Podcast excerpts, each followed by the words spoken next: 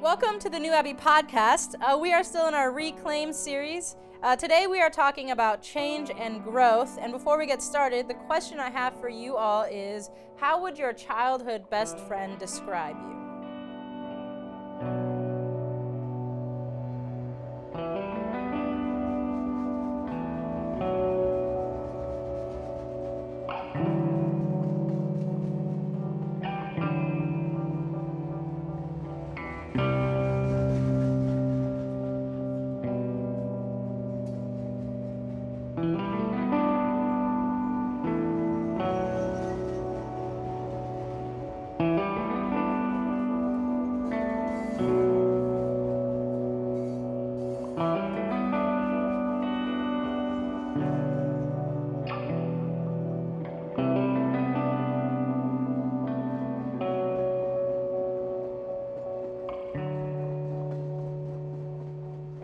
That was a good, uh, good combo. Hope you all learned a little bit about uh, each other.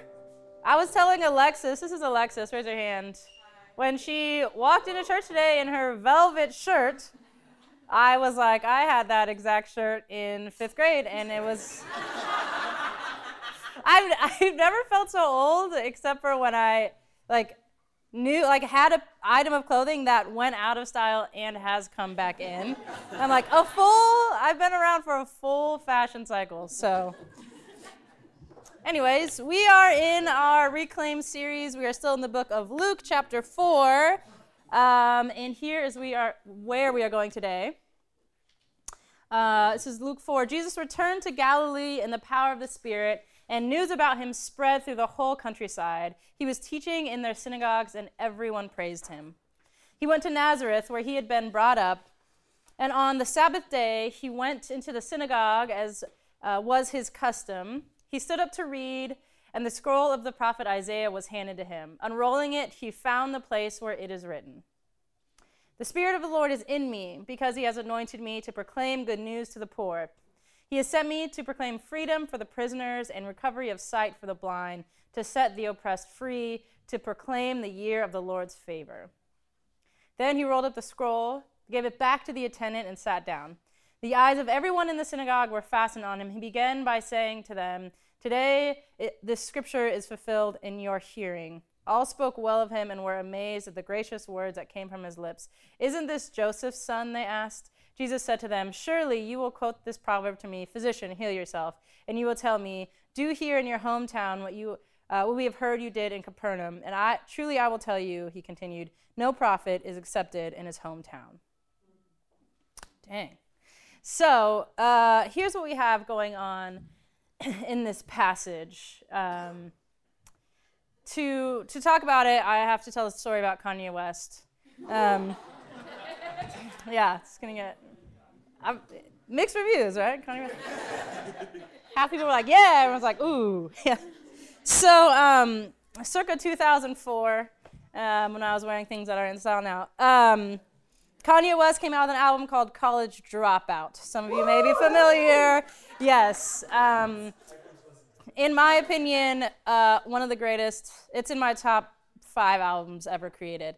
And so this album came out, this artist came out, and I remember thinking, listening to it, I was like Ari, and I was like, how is someone saying everything I've ever wanted to hear, like on one record? It's a, it's an album to this day. You put it on at any point in the entire album, and I will exact. I'll just pick up the words. I know every word to that thing.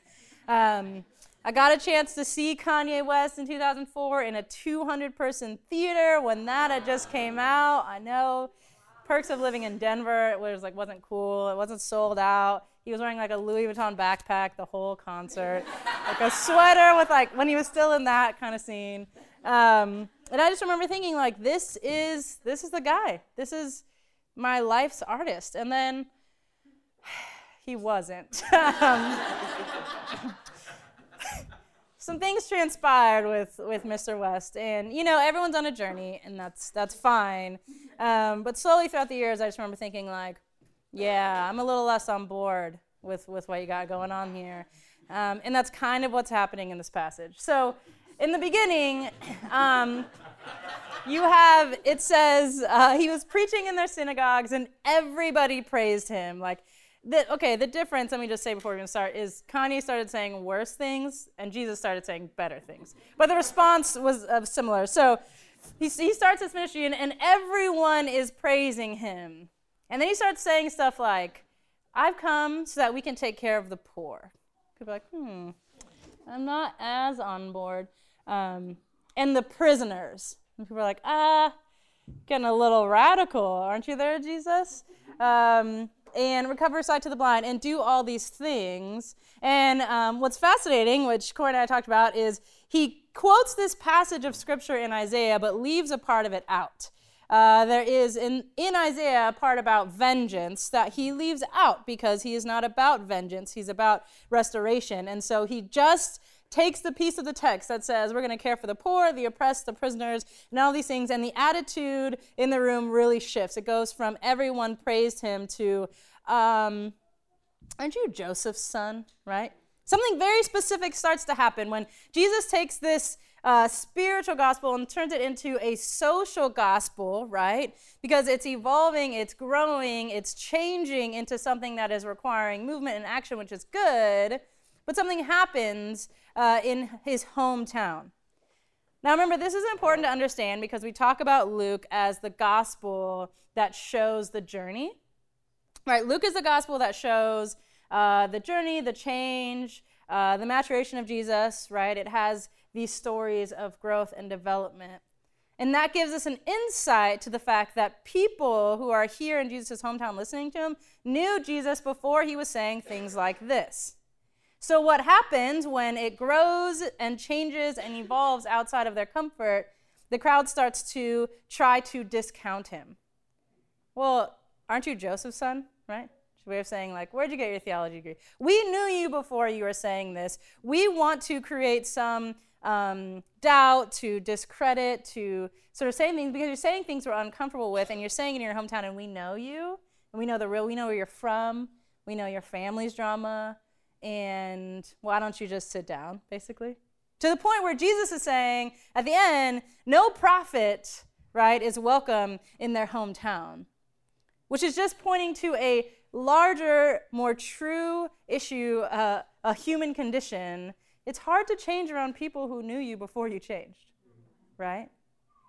I remember, like, um, I feel like I'm just using so many examples of feeling old, but I remember when, when Facebook was www.thefacebook.com, and um, it was just a way to find people from high school. You had one profile picture, and you could maybe write on people's walls, and that was it. And then it kept changing. Like I feel like for every like every year it would change, and then I would say stuff like, "If Facebook changes one more time, I'm de- deleting my account." You know, still have it. Um, yeah, very ominous. Um, right? Because there was something I was introduced to, and I liked it, and as humans, when we come across something and we enjoy it or it becomes normalized or we become comfortable with it, the idea of it changing in any way is so uncomfortable that even if it's for the good, even if it's getting like faster, better user interface, we don't care. We don't want it to change. We want it to stay the same. So Jesus is giving us insight to that in, in, in this scripture by saying, in your hometown is the hardest place to say something new, to change or grow and evolve because people want you to stay the way they are comfortable with. And when people have seen you before you changed or grew, it's a lot harder to push this thing forward, right? And as we talk about um, last week, we talked about healing, uh, this idea of, of bringing healing and wholeness and hope and peace and love into the world. And if we're going to heal, we're going to do it together. Um, and I think that that's, that's true here even still. And like Corey shared a quote from um, Sissy, going to be with us this morning and sent us this beautiful text. Uh, she sent a, a follow up text that said something like, um, Identity does not exist without community, right? This idea that we are very much shaped by the people around us, our identity, where we come from, and we have aspects of that. Um, we have some wounds, we have some hard times, we have some things that we don't love that people can use to keep us in a place that they're more comfortable with, right? Well, aren't you Joseph's son? Right? We all have that thing in our lives that as we try to grow, I want to give this up, I want to be better, I want to do this, I think, and then someone says, Well, aren't you Joseph's son, right? Don't you have family drama? Um, don't you, didn't you try that before and it didn't work, right? Fill in the blank. Um, I remember like the beginning of this month, I was like, I'm to give up drinking for January. Um, just nowhere near Jesus moving to a social gospel, but just um, track with me. Um, and I just remember like thinking like, um, someone was like, "Aw," like it, I was going somewhere, and I was like, "No, I'm not going to be drinking." And they're like, kind of like, "Aw," and I was like, "Am I not fun without alcohol?" Like you know, and all of that, like all of a sudden, like all these insecurities came of like, "Am I not fun without a drink?" You know what I mean? Like, who am I? Like what? Okay, fine, I'll drink. Oh yeah, no, give me. You know what I mean? Um, people are like, I'm comfortable with you when you're at my birthday party with a drink in your hand, and how quickly all of that came to flood a lot of insecurities in me that just kind of was like, you wanted to grow and evolve and change into this like healthier person who didn't drink for a month, but someone was like, well, aren't you, you know, not as fun? And I was like, yeah, give me that. um, right? And so, how do we become a community of people where we are able to grow and, and set goals and, and evolve and change because it's good, right? What Jesus saying was like, yes, we have this spiritual gospel, but it needs to move to a social gospel, and that's good. It's evolving to a healthy and better place. So, how do we have elements in, uh, of our own self where we are pushing to evolve and grow into a healthier place? And then, second, how are we being a community of people around us who aren't saying, Aren't you just Joseph's son? who are saying, Yes. The people in the synagogue will always be the people in the synagogue, but we want to be the people in Capernaum, right? Where Jesus goes next and they're saying, Yes, show me. I believe you. Show up, right? When Jesus comes and says, I've, I've come to heal the blind, great, here's a blind person right? We want to be that kind of community. And Jesus goes on uh, later in the passage, in, in, in, verse, I think, 43, to say, um, and he went on and, and kept uh, bringing the good news anyway, right? He knew that this counter narrative, this gospel, this good news was so important that he had to keep saying it anyways, despite what was happening in his hometown, despite the people who wanted to discredit um, and bring up where he was from. The people who had seen him before he changed, he said, No, this thing is too important. I need to have people around me who believe in this counter narrative, um, and I need to keep pursuing this counter narrative. And as I'm reading this passage um, and thinking about our time together last week where we talked about healing, um, I just kept thinking how true it is and how hard it is, even in communities who who believe in you, right? Jesus was in a synagogue, this is his hometown, but when you want to change, people make it so hard, right? Like, gosh, people who love you and care about you and and believe in you, but there's something in the human condition that says, can you just stay the way you were when I met you because that's comfortable, even if it's dysfunctional, right? Even if it's not your healthiest self.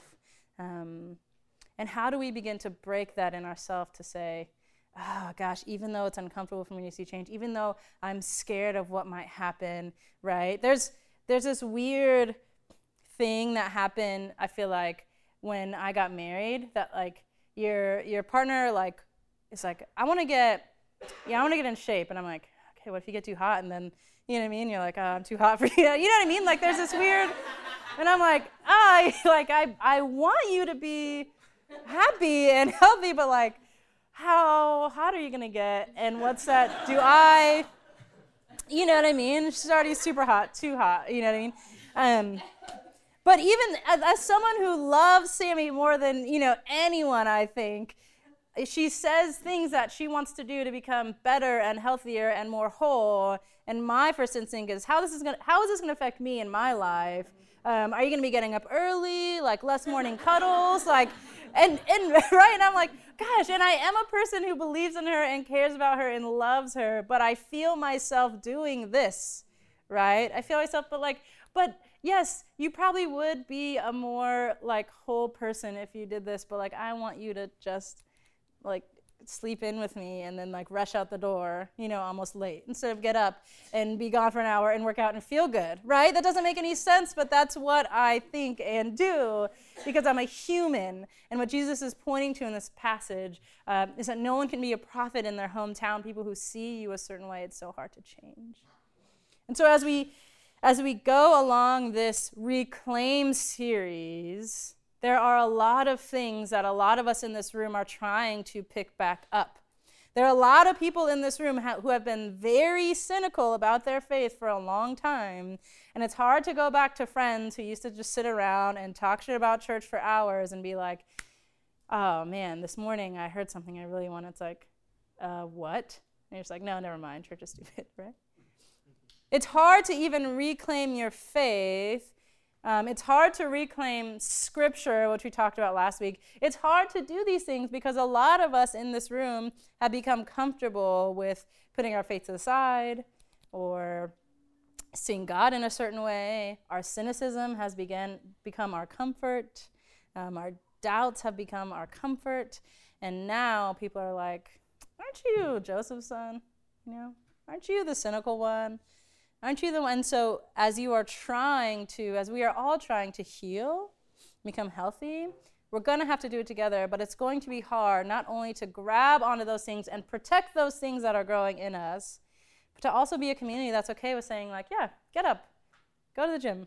Yes, I believe you. Yes, I, I don't want to be the people in the synagogue. I want to be the people in Capernaum who are like, yeah, okay, let's do it then. Right? Show me. You want to do this? Show me. Great. You want to do this? Great. It's going to cost something from me. It's going to cost something from you. This is how we grow, right? If we're going to do it, uh, let it be together. Um, I feel like I can't not mention this as I'm like, as I'm talking about protecting these things um, that are growing and changing and evolving. Is I have a friend here who's a literal angel, um, who has two babies here who are also angels. Um, but my friend um, got pregnant, and then found out it was with two babies, and then found out for those babies to grow and have a chance. How long were you in the hospital? Three months. She had to be on bed rest, like not the kind where it's like, hey, most of the day, just try to lay down, but like, you're not gonna stand up for three months if you want these babies to have a chance or something growing in you, it's, it's going to cost you a lot. Um, it's going to cost you greatly. Um, and when you are, while you're doing that, you need people in your life who are going to be like, oh, girl, you can't come to dinner tonight. You're still laying down, you know? You need people who are going to say, like, who are going to say, who are going to show up at the hospital bed and be like, I believe in you. These babies are going to be here. These babies are going to be glorious. This change that is happening in you is worth it. I know this is painful. I know this is hard. I know our friendship is changing, right? I'm coming to see you. You're not coming to see me anymore. We're not going out. We're just going in this room, but I believe in what is growing in you. And so I'm going to sacrifice. I'm going to meet you in the sacrifice because I feel, I believe that this is the best thing for the world, for these babies to have a chance. And now they're sitting right here, and that's so beautiful, right? And that is the narrative of Jesus is saying there is something and it's going to cost me, it's going to cost you, but you have to believe in the counter narrative enough to meet me there and not be in the synagogue just trying to discredit and discount or aren't you Joseph's son or we just saw you here or didn't you come from here or wasn't there family drama are you no you have to say okay show me great I'll meet you. I'll follow you. I'll follow you to Capernaum. I'll watch the miracle. I'll sacrifice. I'll take care of the poor. I'll give my second shirt to someone. I'll help the prisoners right? It's gonna cost. It cost Jesus, it will cost us, but it's worth it. And you have to believe that it's worth it to be a community that supports each other in the change. There's something growing in all of us, and most of us know what it is, right? We know those things. Uh, if I let this evolution happen, I'd be healthier and more whole. But there's so much resistance that I just keep appeasing the people around me who want to keep me in the same place because that's comfortable for them. You know what the change is, right? Jesus knew what it was. We've got to move this thing to a social gospel. And we all have ours. And so the challenge to the community this morning is twofold find that thing, identify it, and begin to protect it at all costs. And the second is be Capernaum, don't be the synagogue. When someone says that, don't worry. Uh, my, my first instinct shouldn't be, how might this affect me? Will this cost me? What if you change? Will our relationship change? Will our friendship change? Will our dynamics change? No, let our response be like, okay, we're healing, we're growing, we're evolving. It's going to cost. I want to see it. Show me. Because I believe in it. I believe in that counter narrative, and it's beautiful. So, if we're going to heal, let it be together. We are going to get back in our groups. We're going to talk about this question. What is one area of your life where you want or need to protect the counter narrative about yourself? What is one thing that you have, uh, uh this good news, this counter narrative, this, this growth and healing and evolution that wants to happen, um, that you need to or want to protect in your life? So we're going to take 30 seconds to be silent, to be still. And I want to say out loud, which I feel like I say every time, if that question doesn't make sense, just talk about whatever your reaction is to, to our time together this morning. Uh, this is just a guide if you want it. So we're going to take 30 seconds. We're going to close our eyes. We're just going to breathe for a minute.